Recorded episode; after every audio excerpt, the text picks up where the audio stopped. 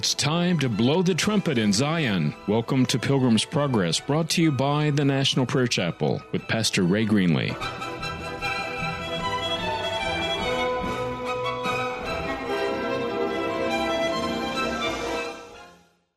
Today's sermon is pre recorded. The message is entitled Choose to be Wise. Choose to be wise. Let's pray. Lord, would you quicken our hearts today by your Spirit that we would make the choice to be wise, to bring wise gifts to you, even as the wise men of ancient days. Lord, teach us today. I pray in your holy name. Amen. I was concerned. I was a little boy. I knew where my mama always hid the Christmas gifts or the birthday gifts. I always scoped them out well in advance and figured out which one was coming to me and which one. So I knew it all. And I had been scoping out where she hid the gifts, and there were no gifts. And Christmas was days away. And then we had family worship. And my daddy, with a very sober face, said, Boys, this year we do not have enough money for Christmas. And so the gift of Christmas this year will be that we are together. I said, Daddy, no Christmas gifts? And my dad said, No, Raymond. There is no money for Christmas this year. Well, I was brokenhearted. I lived all year long for Christmas. That was my day. I said, Daddy, can we at least go out in the woods and cut down a tree? He said, Yes.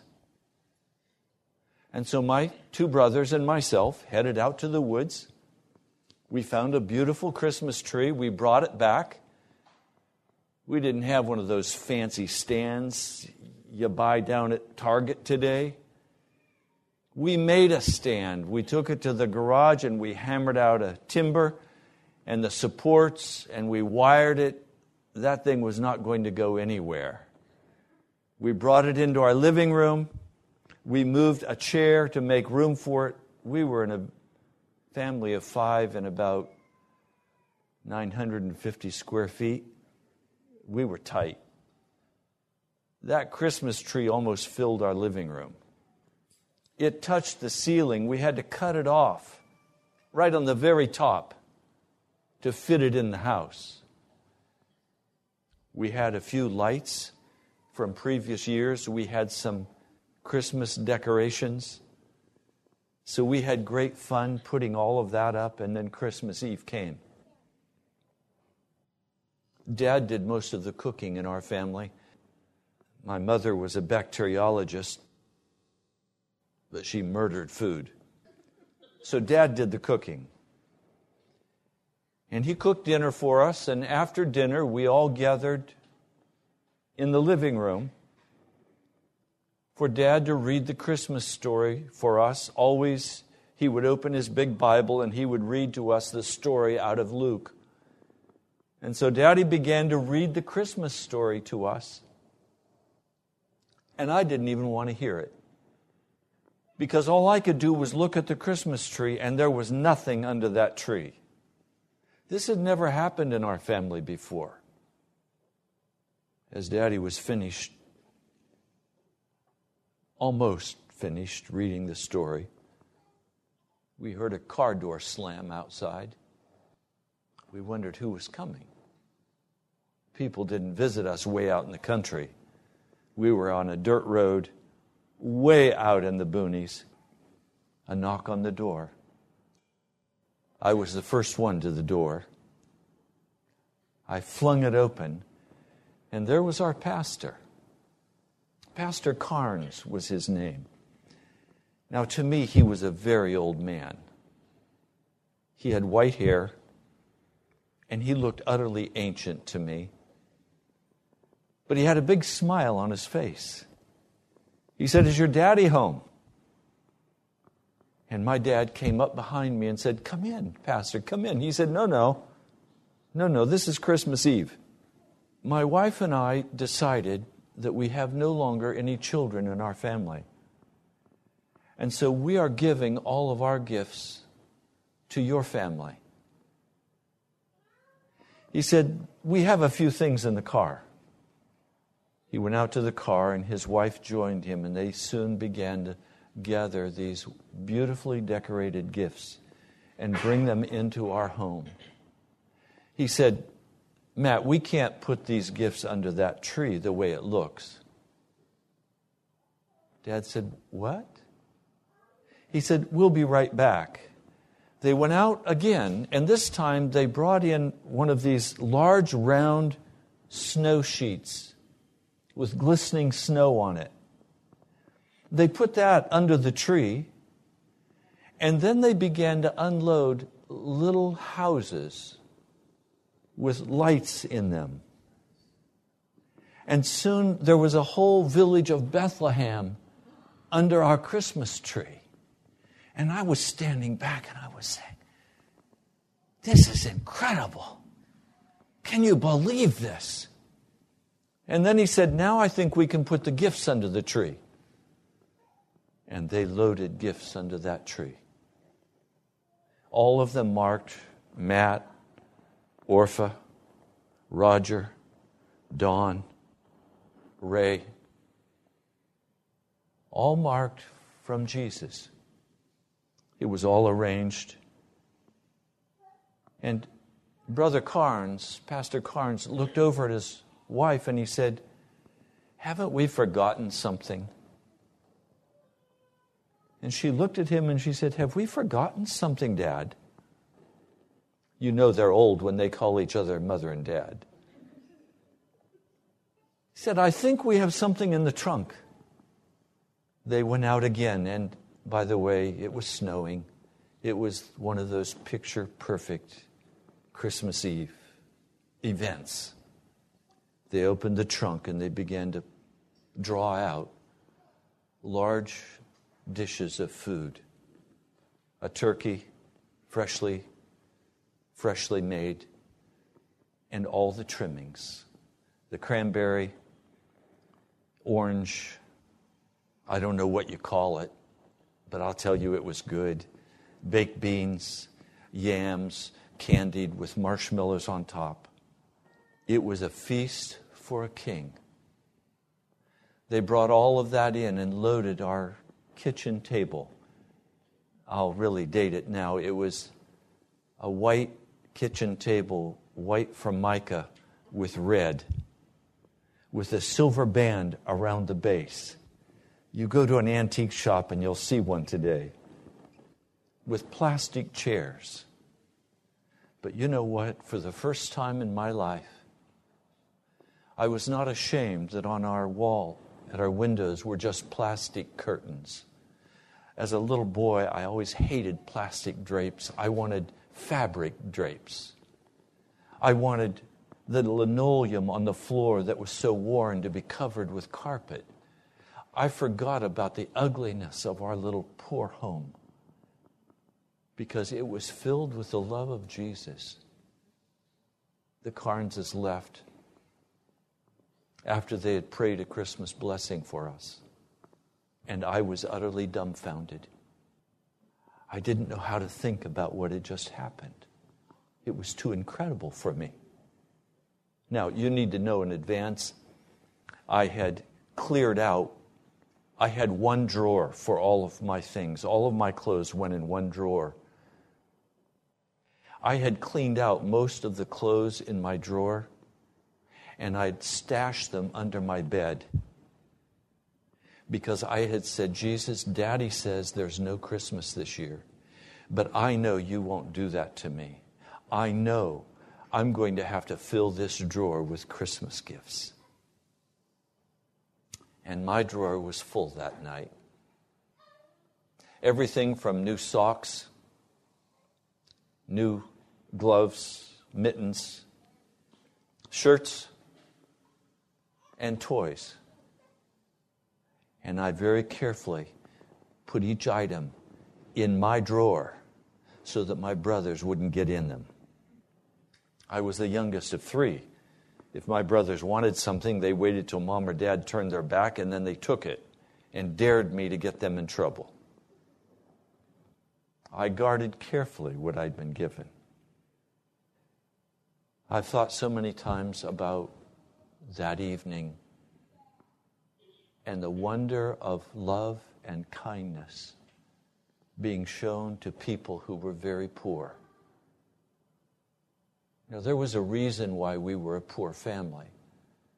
Mom and dad had made a decision that 50% of everything that they brought in was going to be sent to mission work, to the work of the gospel. They didn't have that much to begin with. And suddenly, such love was poured out. Such kindness was poured out. Now, you all know that today I'm not very big on Christmas. I give gifts. I, usually, I give gifts to immediate family or to pagans because it's a time when people will receive.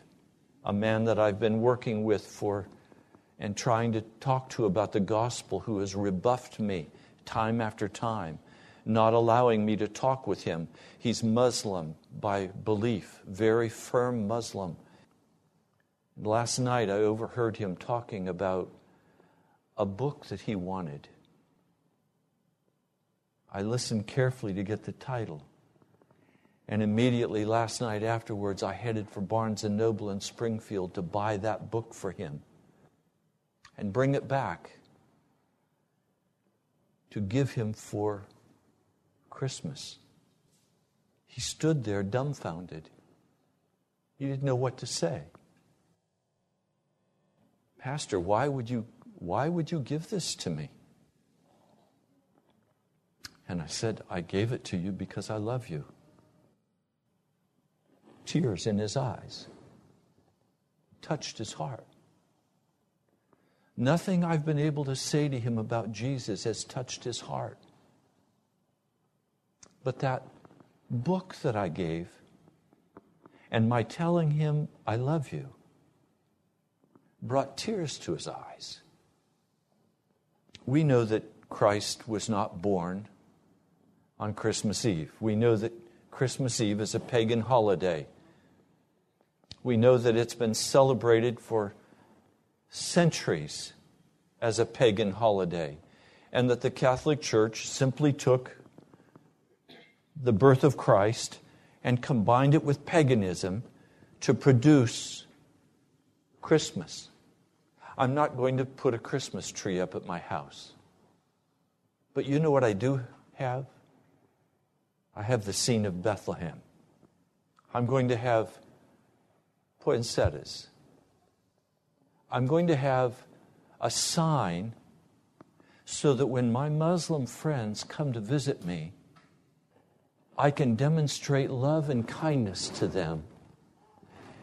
And because it's Christmas, in their mind, I have the right to talk to them about the gospel of Jesus. Now, if you have a Christmas tree in your house, I'm not going to criticize you. Each of us have to do with Christmas whatever we're convicted by the Spirit that we're to do with it. But I will tell you, it's a time of great kindness between people. It's an opportunity to touch people's hearts with acts of love and charity.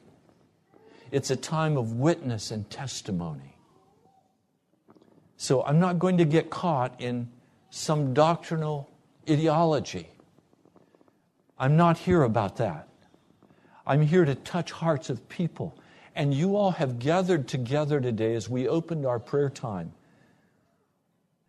Revelation says that we are loved by God and that we are called with our sins removed from us to be priests of the Most High God. So we don't come here as consumers, we come here as producers to demonstrate and show love for others, to our family, and to others. self sacrificing love. And that brings me to the story in Scripture that, that I really want to talk about today because for me, Christmas as a little boy was about receiving, but as a man, it's about giving. It's no longer what I'm going to receive, it's what I can give, it's, it's who I can touch. Now, if, if someone gives me a Christmas gift, I'm not going to turn up my nose. But I don't have a place cleared out in my drawer where I'm planning on stashing everything that's given to me. Instead, I'm emptying out my drawers to give to others. And so, my question today that the Lord has been challenging me on, we started on this on Tuesday evening. The question is what gift are you going to give Jesus this year? What gift will you give Jesus? In the scripture, Jesus was born in Bethlehem. The word Bethlehem, we usually interpret it as bread. Jesus was born in the house of bread because he was the bread of life. In the Arabic, Bethlehem is not bread, it's flesh. Jesus came in the flesh to be the bread of life. Jesus was the gift, the Christmas gift that God gave to the people he loved. And now the question is what gift will we bring to Jesus? Magi from the east came to Jerusalem. Magi literally means the fire worshippers. These were Persians. They may even have been Jewish. But they were the fire worshippers. And God is the God of fire. We don't know for sure if they were Jewish or if they were pagan. What we do know is that they saw a star in the sky. They were astrologers, they studied the stars. And they saw a star and they puzzled over it. They read all of the prophecies and they finally concluded that this star must represent the Messiah that was to be born to Israel. It was the expectation of even the Romans at that time that a Messiah was going to be born, a king was going to be born to the Jews. It had some very concerned. They saw his star in the east, that is, where the sun rises, and they came to worship him. They went to Jerusalem and in Jerusalem, they went to the king. Surely the king would know where this new king was being born. He was of royalty. King Herod pretended to be very interested. By the way, King Herod was an Edomite, a direct descendant of Esau. King Herod called together all the people's chief priests and teachers of the law, he called together the Sanhedrin. And he asked them, Where is this Messiah to be born? And they all of one accord answered, He is to be born in Bethlehem. Now, a side note, I want you to be very clear that this put on notice the Sanhedrin and the priests that the Messiah was being born. It was the hope of all ages that Messiah would come. Every mother, every time a boy was born, they would ask the question Is this the Messiah? But the priests had no interest in traveling to Bethlehem. King Herod said to the Magi secretly, find out the exact place where this Messiah is. Search for him. And when you find him, come back and tell me so that I may come and worship too. And so they went on their way. Now, because of the Christmas story, we kind of jam everything together. The shepherds and the magi were widely separated events. Jesus at this point was probably a year or more old. They were no longer in the manger, they were in a house. Joseph had found work. Now, Joseph was much older than Mary. We don't know how much older, but he was much older. By the time Jesus was 30 years of age, Joseph had already died. But Joseph, we, we read in Scripture the word carpenter. Joseph was probably not a carpenter. The word carpenter in the Greek is more akin to stonemason.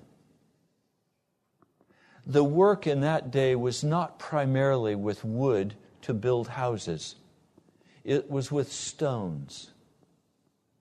There was a huge project going on eight miles from Bethlehem. A great amphitheater was being built in Jerusalem. Other projects were going on at that time with stone. This is probably what Jesus did is he worked with Joseph.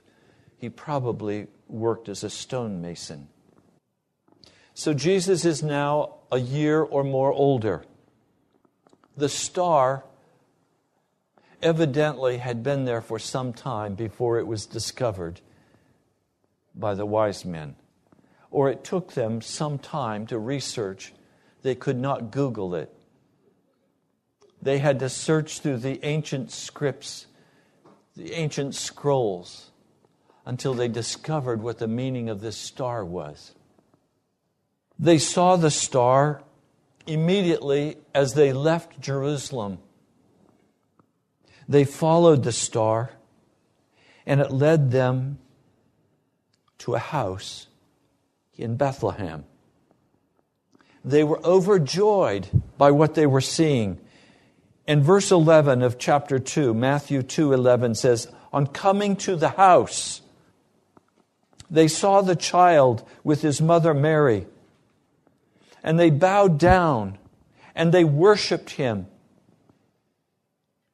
And they opened their treasures and presented him with gifts of gold, of incense, and with myrrh. And my question to you today is what will you bring to Jesus? Will you bring him gold, frankincense, or myrrh? wise men brought gifts to Jesus. If we're going to be wise, we will likewise bring one of the gifts of the Magi and we will give that to Jesus. So let's identify, please, what are these gifts that have been given by the Magi to Jesus? Let's begin with the gold. The scriptures speak in different places about the gold. One of those places, 1 Peter, the first chapter. I'll begin with verse 3 so that you get the context. Praise be to the God and Father of our Lord Jesus Christ. In his great mercy, he has given us new birth into a living hope through the resurrection of Jesus Christ from the dead and into an inheritance that can never spoil, perish, or fade, kept in heaven for you, who through faith are shielded by God's power until the coming of the salvation that is ready to be revealed in the last time. In this you greatly rejoice, though now for a little while you may have to suffer griefs in all kinds of trials. Let's not pass over that as we begin to think about gold, you need to understand that, that gold comes out of grief. Gold comes out of hard work. If you're going to bring gold to Jesus, it's going to require that you lay your life down for that gold. Most of you this past week went to work. You traded some of your precious life for the work that you're doing. You had to spend your time. Each of us have a set amount of time to live on this earth. You had to trade that time for money. He says then, you've had to suffer grief, sorrows. Gold again will only come out of the sorrows of your heart. All kinds of trials. The Greek word is peirasmos, meaning all kinds of piercings. What I want you to hear today is that there are no cheap gifts that you can bring to Jesus. If you bring gold, it's going to cost you your life. It's going to cost you sorrows. It's going to cost you heartache. It's going to cost you being pierced. These have come so that your faith of greater worth than gold which perishes, even though refined by fire, may be proven genuine. Verse 7 These have come so that your faith of greater worth than gold. There is a Greek word that is not accurately translated here. Dokomino means trustworthiness, the purpose for the piercings and the purpose for the labor, the purpose for what we experience in our life is not just to gather the gold, but to become gold. It is to become trustworthy before God so that when He speaks to us, we will obey His word. We will do what He asks us to do. And all of these life experiences, it is possible, according to Jeremiah, to go through them and prove not trustworthy. We can disdain the Word of God. So, if you're going to bring Jesus gold, you're going to have to recognize the cost of that gold. Coming to Jesus with the gold is saying, Lord Jesus, please do in my life whatever you need to do to make me trustworthy for your kingdom. Bring whatever kind of piercing you need to bring into my life so that I can be certain that I will not turn my back on you. I love the feel of gold. Uh, one of the listeners to Pilgrim's Progress sent me two half ounce coins of gold. I felt them. I said, I can see why people want to hang on to these. These are precious. Ever smell gold? It smells rich. When your life becomes gold before God, it's something that He can take to the bank it's something that's trustworthy. You will not turn aside from Him. And I've been praying this week in my private time as I get up early in the morning and I go into the prayer closet and I sit before the Lord, just out of the overflowing of my heart, I've been saying, Oh God, don't let me prove untrustworthy to you. Don't let the piercings of my heart, don't let the sorrows that come into my life, don't let those turn my heart away from you. Don't let my heart become in any manner hard or cynical. Do you remember the first church of Revelation 7? The Lord said, I have something against you. You have lost your first love. Did you know as you go through piercings, you can become hard edged? You can become brittle. You can become cynical. You can become angry. You can say, This is not fair. Why am I being treated this way? I'm saying, Oh God, don't let me get hard or cynical or cold of heart.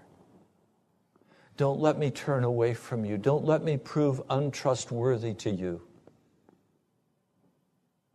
In the end, I want to stand before Jesus and hear him say to me, Well done, thou good and faithful servant. The cry of my heart is that I would be faithful to Jesus.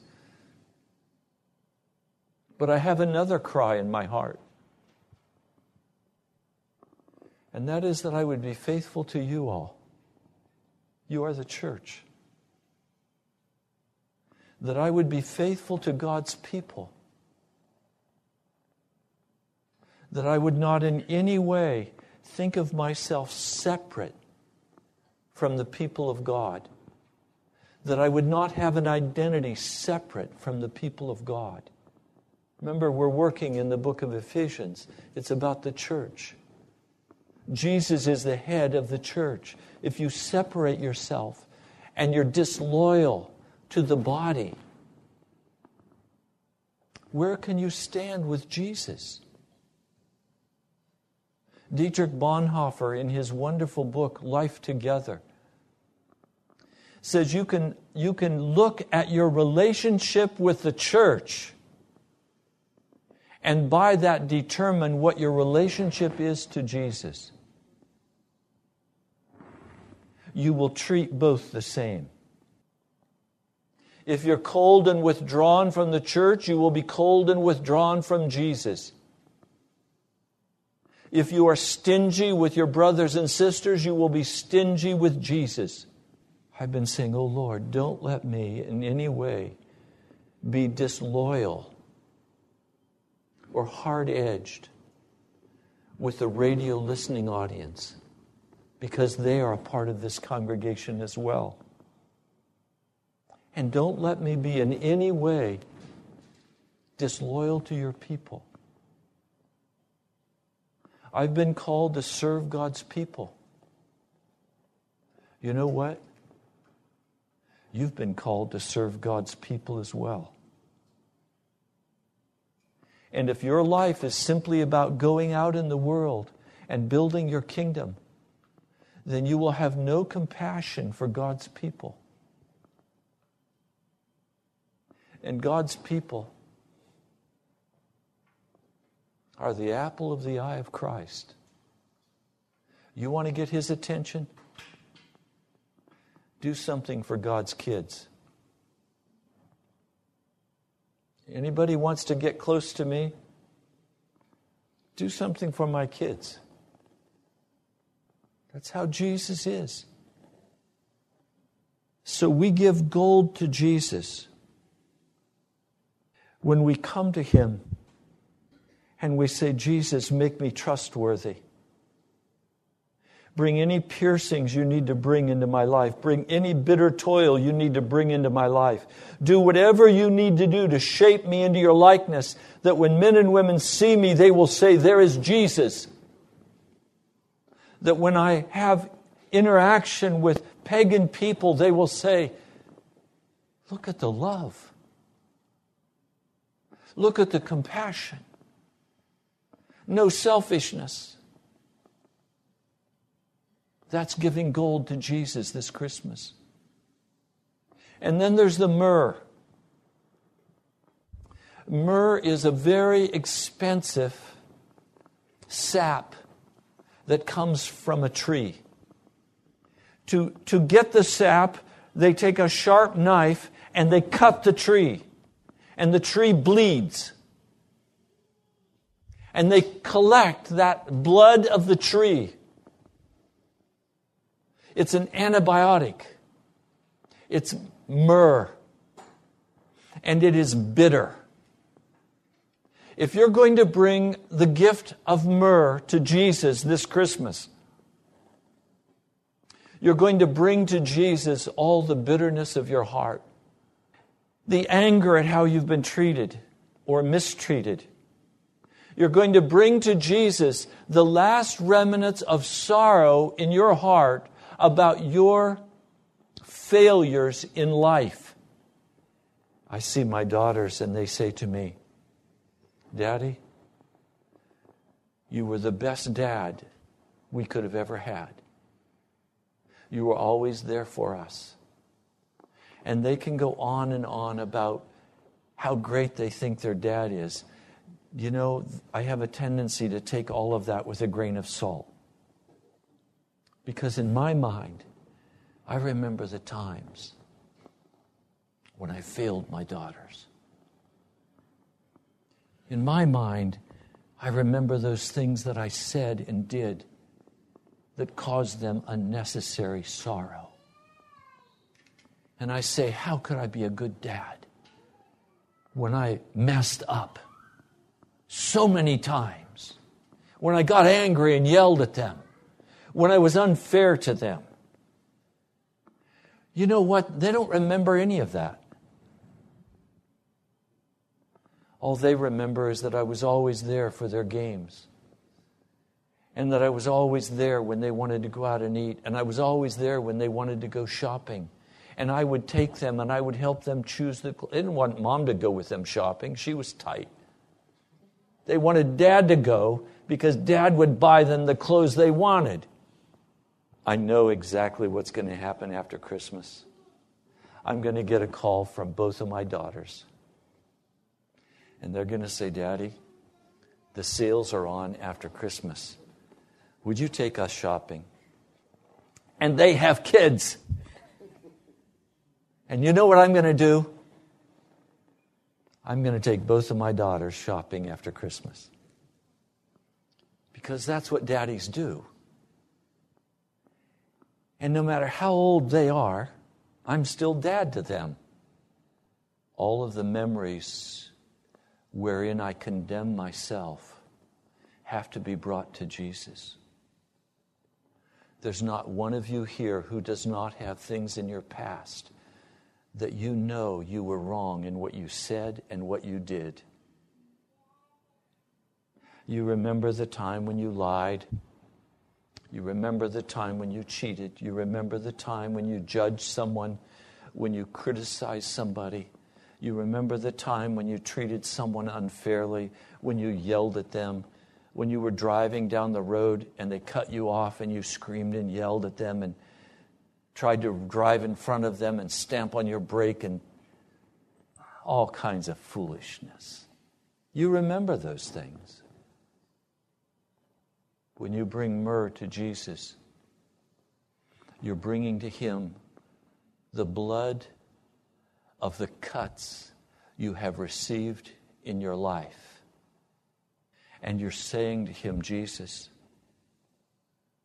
I have not always responded well to your discipline. I have sometimes been very angry and very brittle and full of cynicism. I'm giving you this now. and Jesus will receive it as a most wonderful gift. And then the frankincense. There was a reason I waited for frankincense to be last. Frankincense also comes from a tree. It means a cloud of smoke. Frankincense means cloud of smoke sweet smelling. Frankincense is when we ask Jesus to fill us with his fire so that the prayers that arise from our hearts will be a sweet smelling smoke that will arise into his presence. So when you give frankincense to Jesus, you're saying, All of the bitterness of my heart is gone. All of the condemnation of my spirit is gone. I choose joy. I used to think that joy was a byproduct. I had a friend, in fact, ask me, he said, he's a pagan, he said, Ray, where does joy come from? And I went into this whole explanation of how it's a byproduct. You know what? Joy is not a byproduct of anything, joy is a choice. You can choose to be mad or you can choose to rejoice. You can choose to be grumpy or you can choose joy. I remember I said to my mother when she began to complain as she was in a nursing home, I said, Mom, this is not very pleasant for you to be in this nursing home, and I wish it didn't have to be this way. But you have to make a decision. Are you going to become a bitter old woman?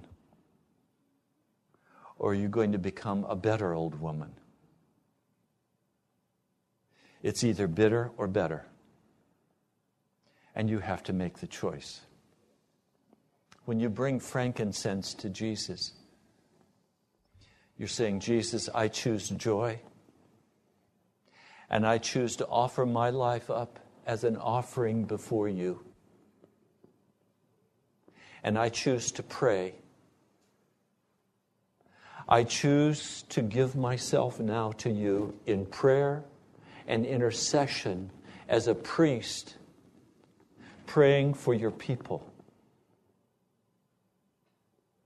It takes the focus off our own lives and puts the focus on other lives.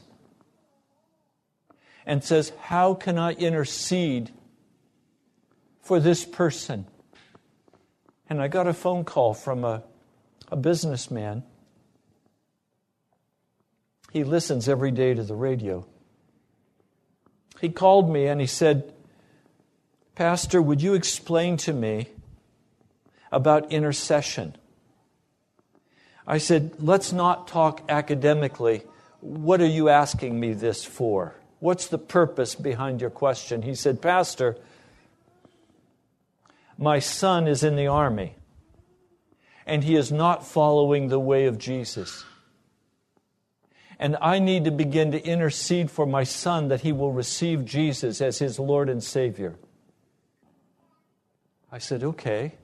Now, then, let's talk about intercession.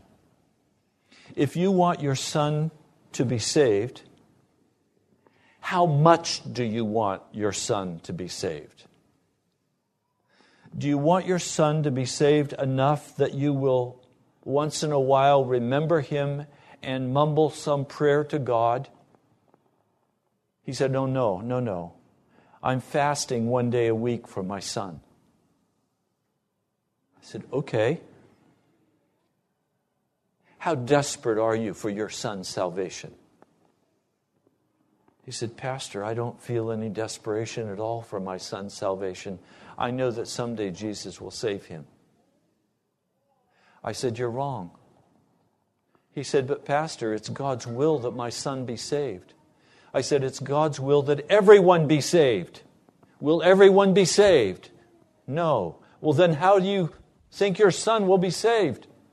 Because you've said a few little prayers to God, you think He's going to answer you and save your son? How desperate are you for your son to be saved? He said, Pastor, I'm not desperate. And I can't work it up. How do I get desperate, Pastor? I said, It's very simple. And it's very hard. You get desperate for your son's salvation by going before God and confessing to Him in repentance that you have no desperation for your son's salvation. You go before God and confess that your heart is hard and ask Him to open a fountain of tears for you that when you begin to pray for your son, the tears will flow. Ask Jesus to quicken your heart with His fire so that when you pray for your son, your very life is on the line. Now, let me warn you. When we begin to engage in an intercession, there is a price we have to pay before God will answer. You come to God with your agenda that He save your son. Well, God's going to come to you with His agenda first and say, I want you to fulfill my agenda, and when my agenda is taken care of, I'll do your agenda. I've experienced this time after time after time.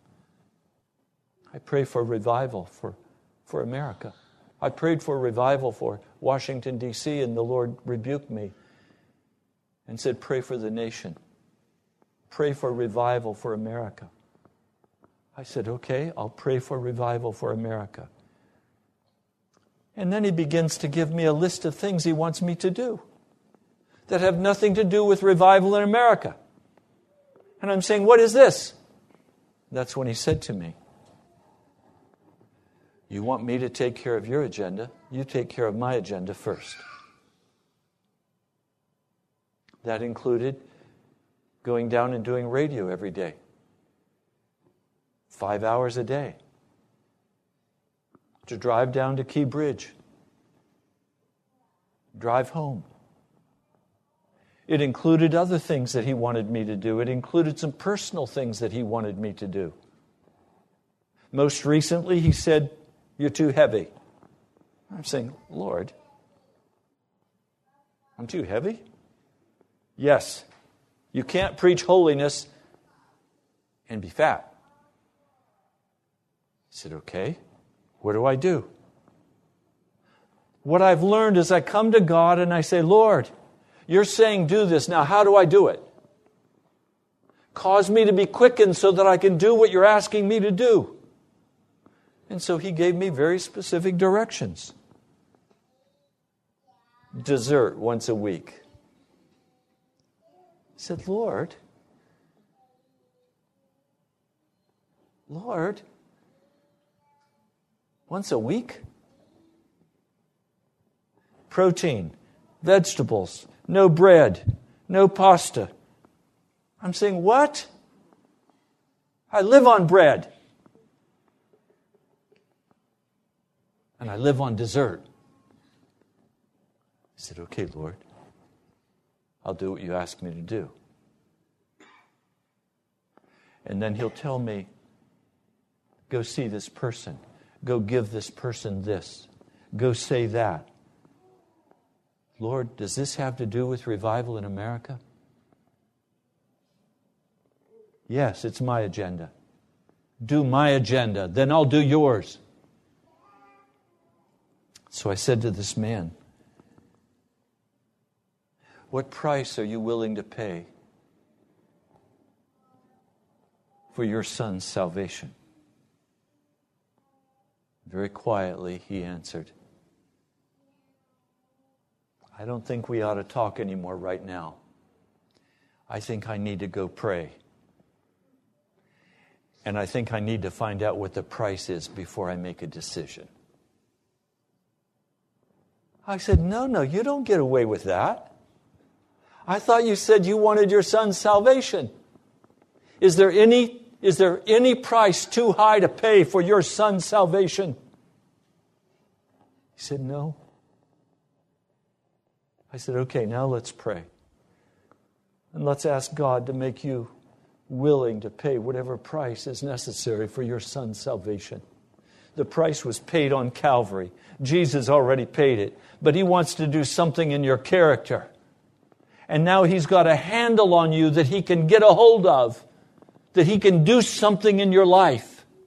Do you understand? God wants to get a hold of handles in our lives. And if we won't listen to Him, He can't get a hold of those handles. And so when we bring Him these gifts of the wise men, it provides Him with handles that He can grab a hold of.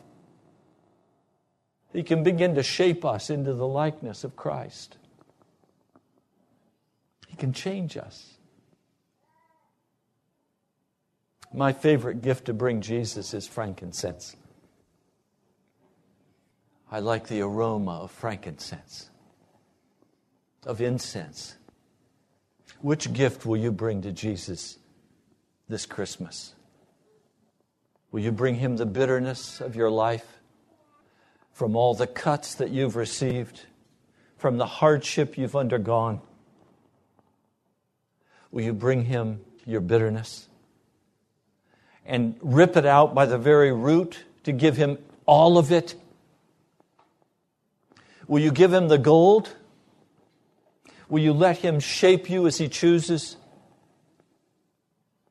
Will you let him refine you in the fire? Will you bring him frankincense? Final, total, complete submission to Jesus. So that when you get on your face before God with the choice of joy, you minister to Him. One listener called me this week. And she said, Pastor, all of my life I've wanted to do something great for God. And now I'm disabled. How can I do something great for God? I said, I can tell you exactly how to do something great for God. Get in your prayer closet and minister to Jesus and stop demanding that he minister to you. She said, I've never heard of any such thing. How can I minister to Jesus? I said, by going into your prayer closet and telling him you love him and that you belong to him and that you want Him to take all rebellion from your heart so that you can be wholeheartedly given to Him as His wife. And He will meet you. Christmas is coming. I challenge you by Christmas Eve, make the decision what gift or gifts you will give to Jesus this Christmas. Mighty God, King of all the earth, we've come to worship you. We've come to worship you as the wise men came to worship. We come bringing our gifts. Please, Lord, would you receive what we bring? in the name of Jesus. Amen. Thank you so much for joining us. You've been listening to Pilgrim's Progress, brought to you by the National Prayer Chapel in Woodbridge, Virginia. Come join us at nationalprayerchapel.com.